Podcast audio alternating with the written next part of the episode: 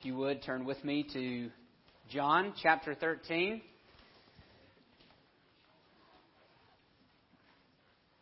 My thanks to, to Neil for covering the pulpit last week.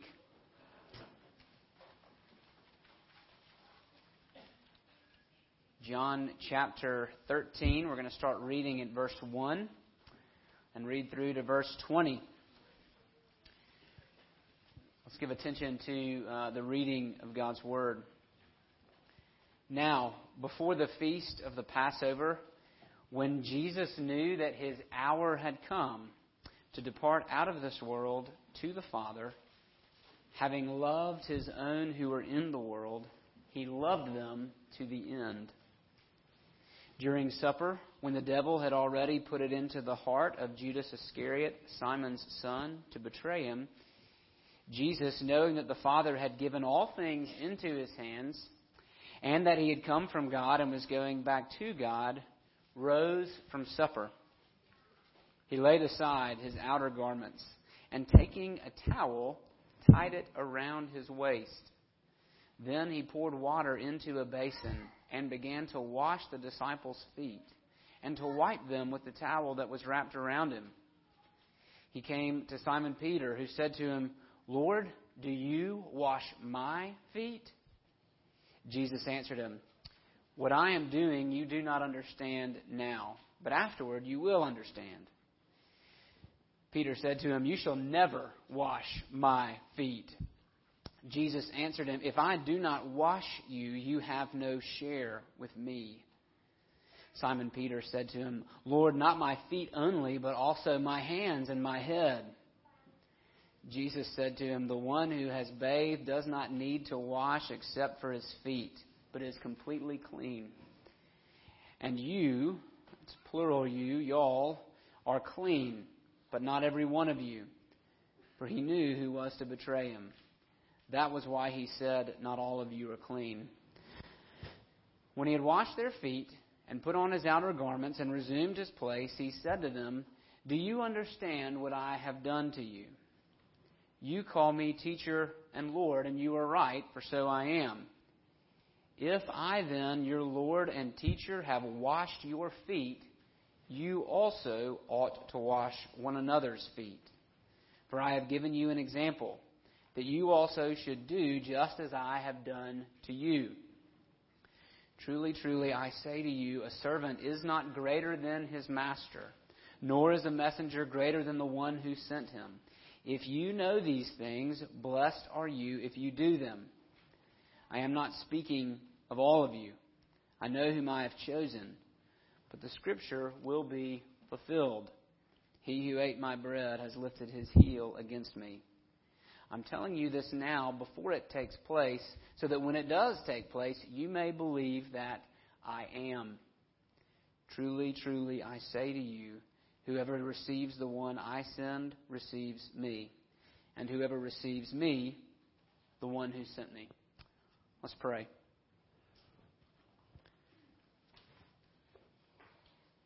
Our gracious God, would you please come and would you bless the reading and the hearing and now the preaching of your word so that it will be effective? Lord, if you don't do this, if you don't bless the word that goes out, then it accomplishes nothing. And so, God, I pray that you would be at work through this sermon. A, that it would be true, uh, that it would be faithful to the written word. And Lord, that it would be effective, that it would burrow down, tunnel down deep into our hearts and change us and make us the people uh, you call us to be. Uh, people who love and believe and cling to Jesus, in whose name we ask it. Amen. What would you do on your last night? If you, if you knew that, your, uh, that you were in your final hours, that your death was imminent, and you knew exactly when you were going to go, how would you spend that time? Would, uh, would it be like that cheesy Tim McGraw song, Live Like You Were Dying? It is cheesy. You can't argue with that. Okay, it's like the height of cheesy country.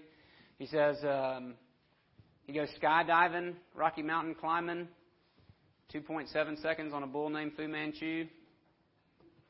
There's actually some more meaningful stuff in the song too, but uh, that's that's kind of the spirit of the age, right? If we knew that we were dying, um, odds are the first thing you went to maybe was some kind of experience, your bucket list. What have I not done yet? What has been left unaccomplished? Uh, what is the bucket list? Uh, well, let's see what Jesus does. Because his hour has come. And he knows better than any of us will ever know that it's time for him to leave. God the Father has sent him into the world, and it's almost time for him to depart and go back. So, what does Jesus do with his last night?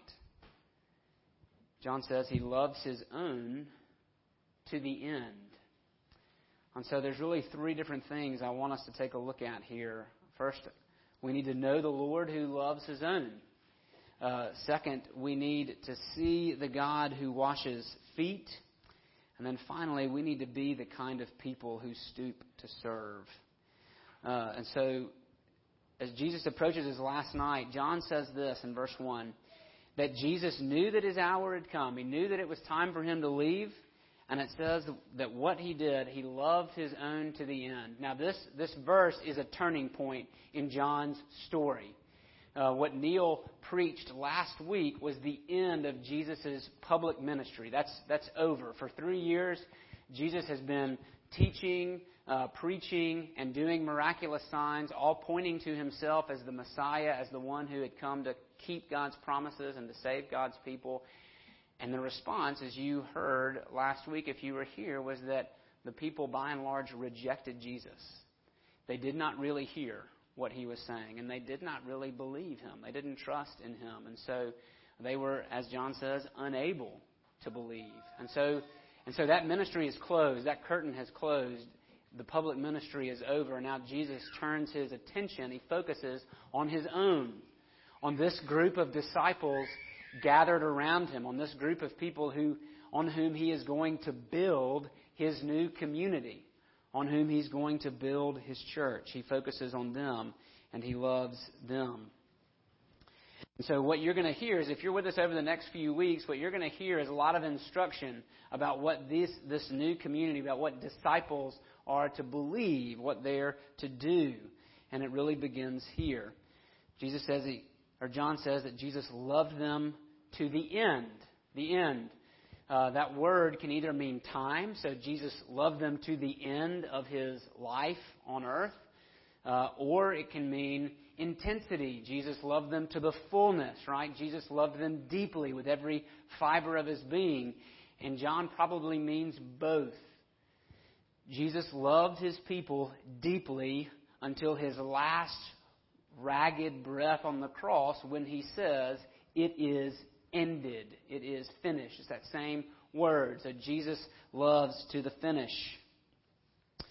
Um, we put a lot of stock in someone's last words, right? When maybe a family member or a friend is dying, uh, we want to be there for the last things that they say, assuming they still have their, their mind or they still are conscious. What were his last words. And so, um, so it is here. There's a lot of Jesus. What John is doing is he's letting Jesus in. Excuse me. What John is doing is he's letting us into what Jesus is feeling. He's he's opening up Jesus' heart to us. What is it that's behind his last words? Why does he do what he do? Why does he do what he does? And the answer is love all that is about to motivate Jesus, everything he says, everything he is going to do, including and especially the cross, is motivated by Jesus' love for his own. What do we do with that? What do we do with the fact that Jesus is the kind of Lord who loves his own? Well, what we ought to do is try to understand the loving heart of Jesus. We need to, we need to really embrace that love. We need to embrace the fact that Jesus is not careless and Jesus is not callous. Jesus does not pursue his mission at the expense of all of these people gathered around him. He doesn't look at his disciples and say, All right, guys, listen, I tried to tell you this is going to be rough, but if you really want to hang in there, I mean, it's going to hurt. It's going to feel bad. He's, he's not, he's, he doesn't treat them like cogs in a wheel. They're not simply pawns to be moved about the board and discarded. What Jesus does is he loves them. What Jesus, when Jesus pursues his mission, he pursues it not, not in spite of the people he gathers around himself, but because of the people he gathers around himself. Jesus is not callous. We are not pawns. We are not cogs in a wheel. Jesus loves his own. And by love, we mean self sacrificing agape love. What does Jesus do with his love?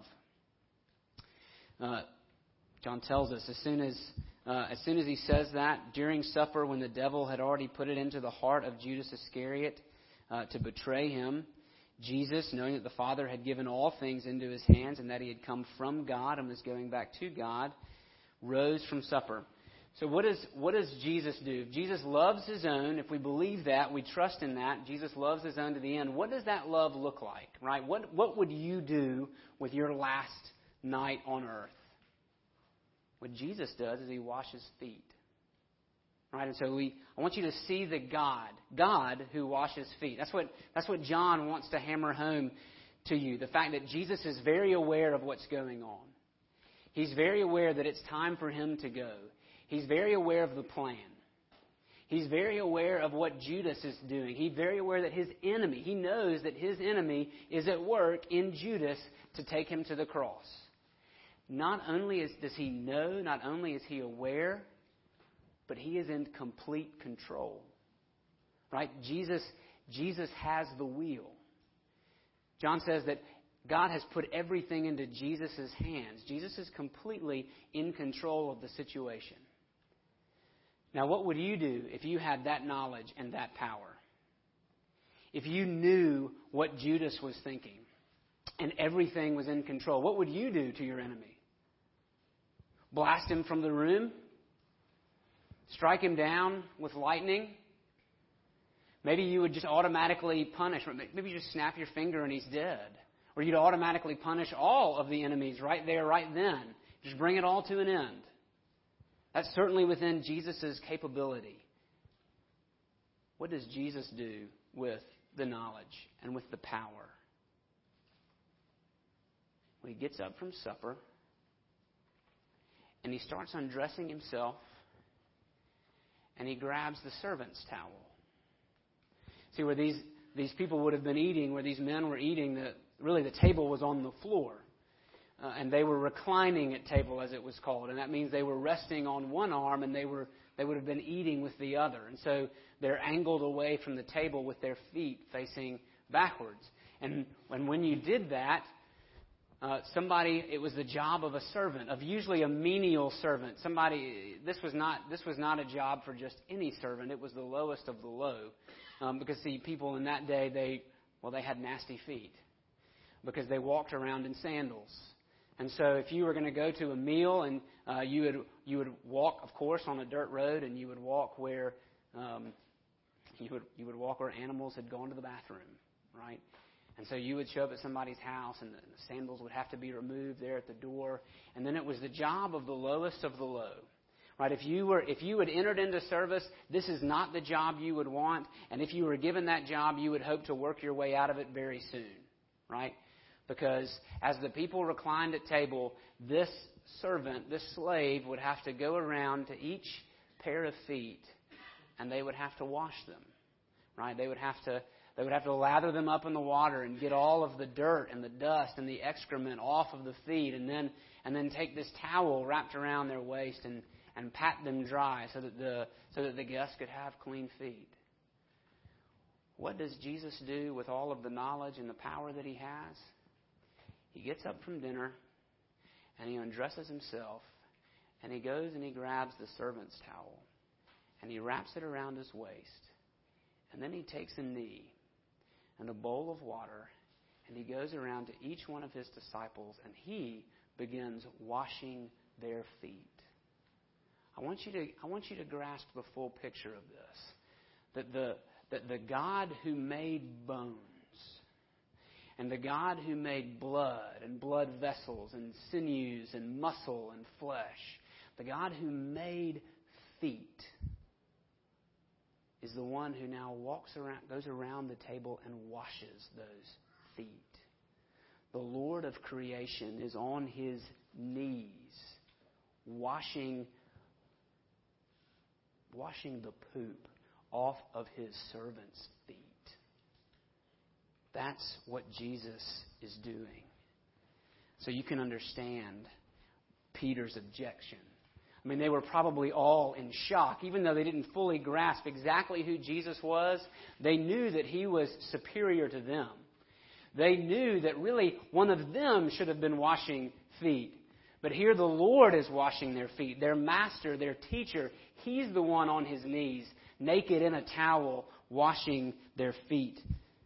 And so Peter objects. He says, Lord, you would wash my feet? How can this be? A superior never washes the feet of an inferior.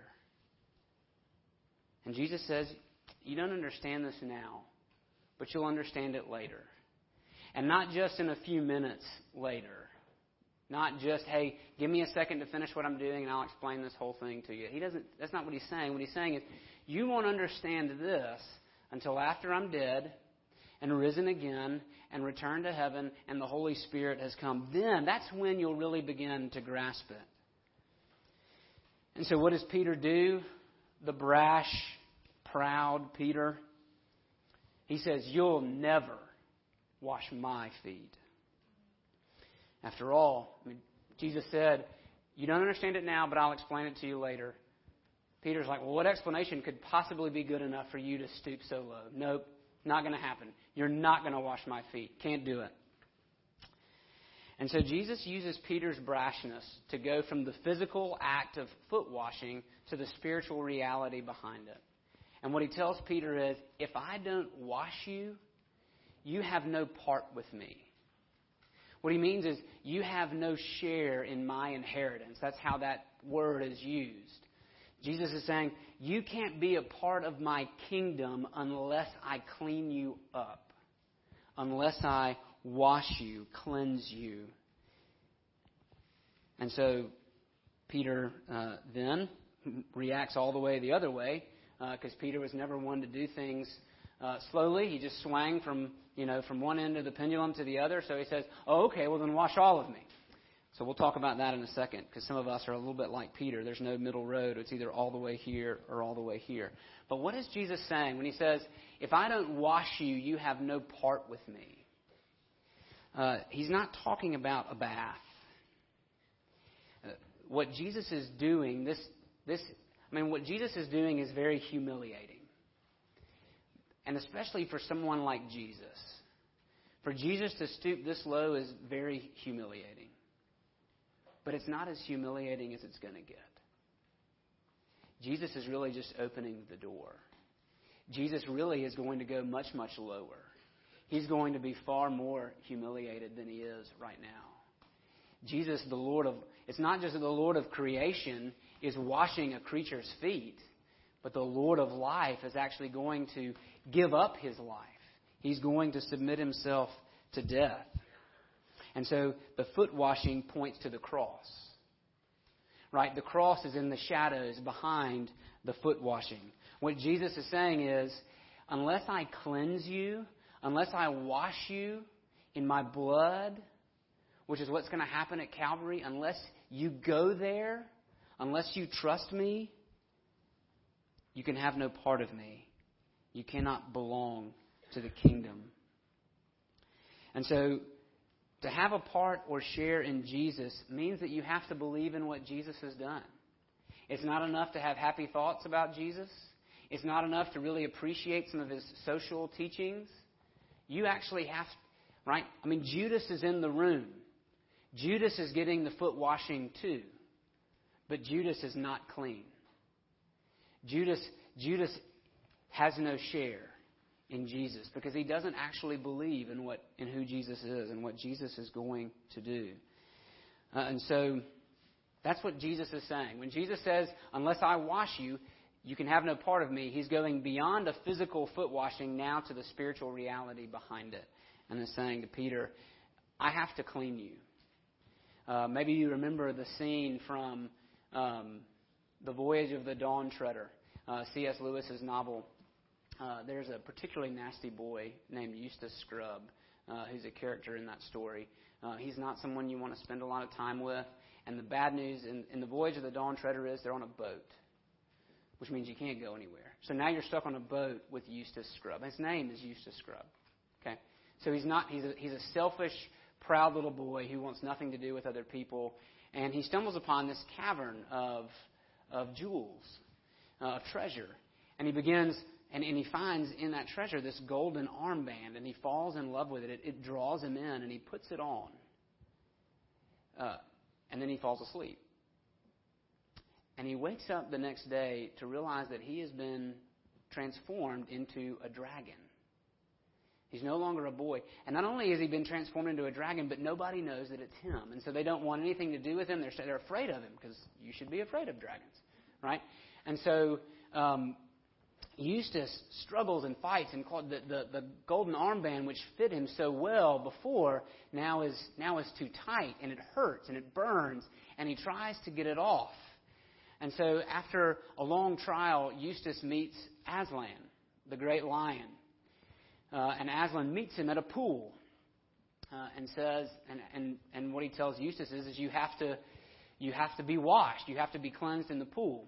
And so what Eustace tries to do is he tries to take his big, uh, big nasty dragon claw and begin peeling the scales off, and he does. Right, much like a snake loses its skin. Right, he he gets a layer of skin off, and he begins to go down to the pool, and realizes that he's still got skin. He's still got, he's still got dragon skin. It's newer, but it's still there. He's still got another layer on. And so he tries it again, tries to claw the skin off of himself, but it's still there. And after several repeated attempts, Aslan looks at him and says, You have to let me wash you. You have to let me do it. And it says that, that Aslan takes his big lion paw and he takes his claw and it pierces deep and it hurts like fire. But as he begins to peel it off, he feels the freedom of all of that dragon skin being peeled away and falling off. And as he, as he is bathed, as he is washed, Eustace becomes a boy again. You have to let me wash you. Jesus is telling Peter, You have to let me wash you, or you can't be a part of me. So, like we said, Peter rushes to the other extreme. And he says, Okay, well, then wash not just my feet, wash my hands, wash my head. I definitely want to be a part of this. And Jesus says something else interesting. He says, The one who has bathed does not need to wash except for his feet, but is completely clean. What does Jesus mean by that? Uh, there's some debate, uh, but let's try to understand the custom first. If I'm going to come to your house, if I come to your house for dinner and it's time to eat, and the first thing that I say is in, instead of saying, "Hey, can uh, can I let me go wash my hands?" If I said to you instead, "Hey, let me go take a shower," you mind if I go take a shower at your house? Right? That's a little weird. It's not a little weird, it's a lot weird. That's, that would be very socially awkward for me to come to your house and take another bath.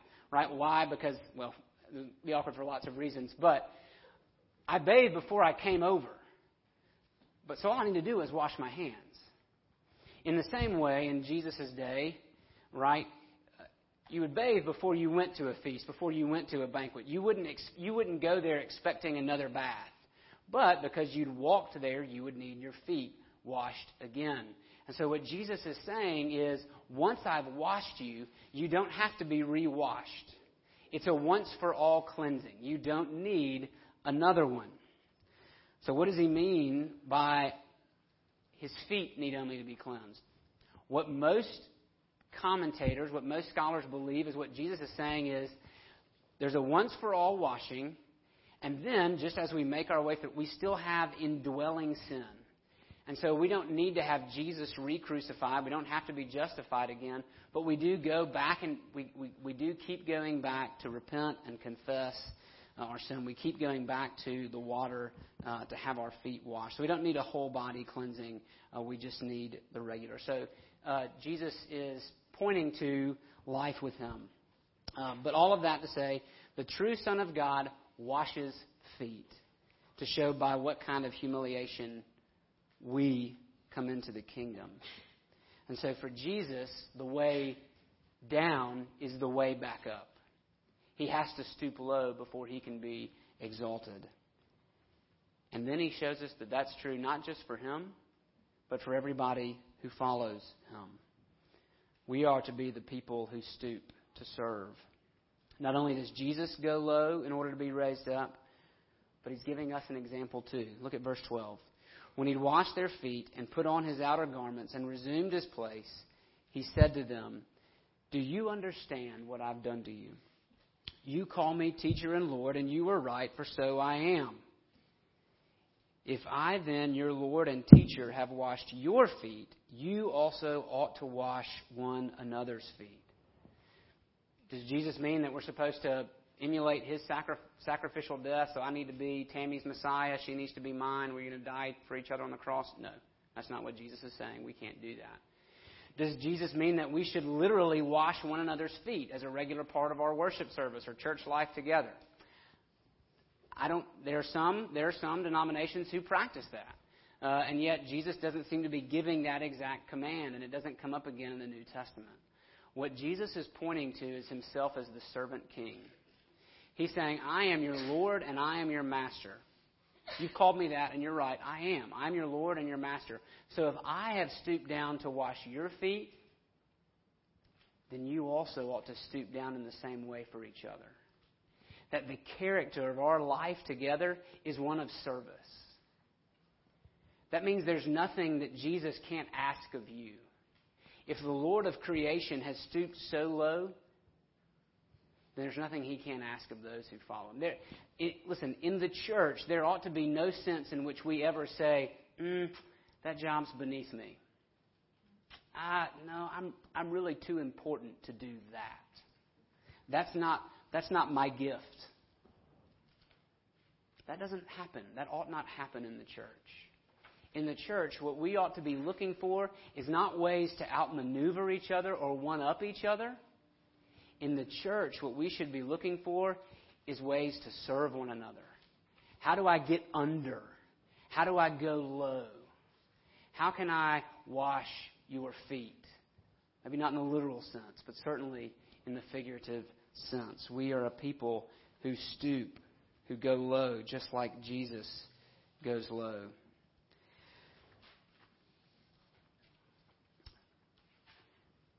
I don't know if you're familiar with uh, India, the country of India, um, they have what's called a caste system.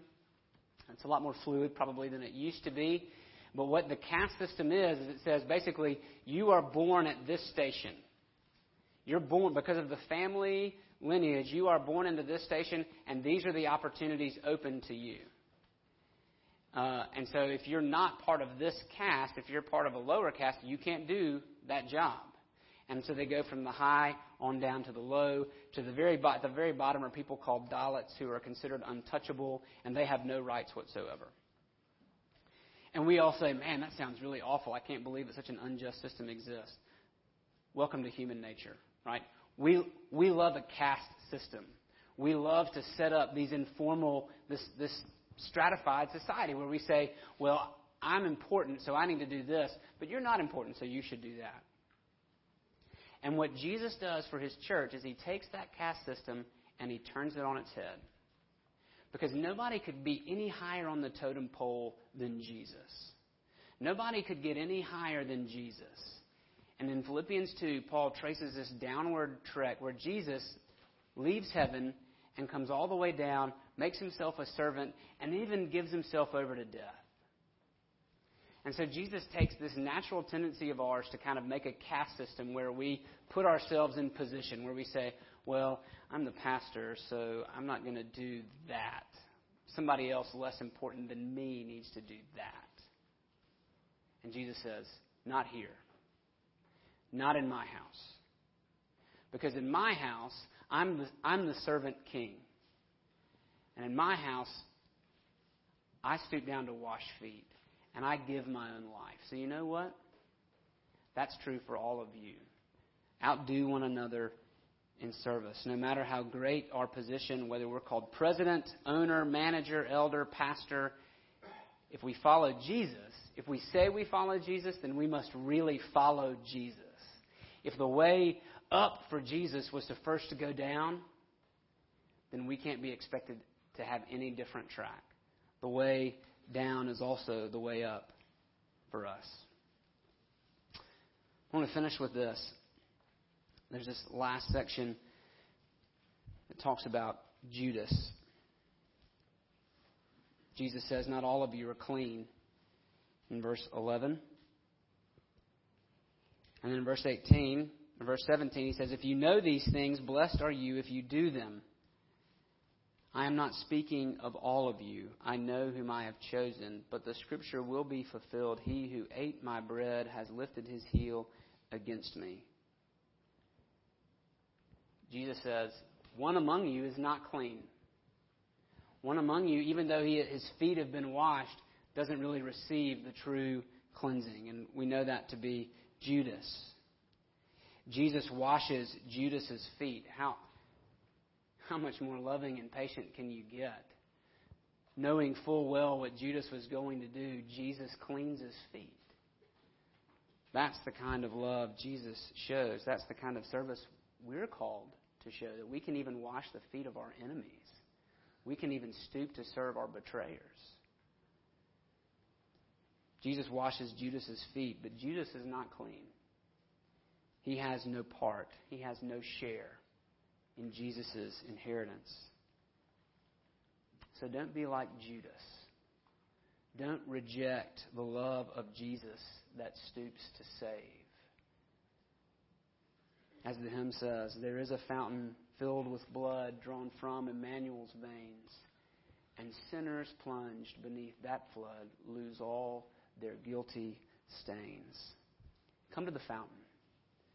Come to the God who stoops. Come to the God who stoops so low that he will spill his blood to save you and be washed in that cleansing flow. Have all your guilty stains removed forever. Let's pray.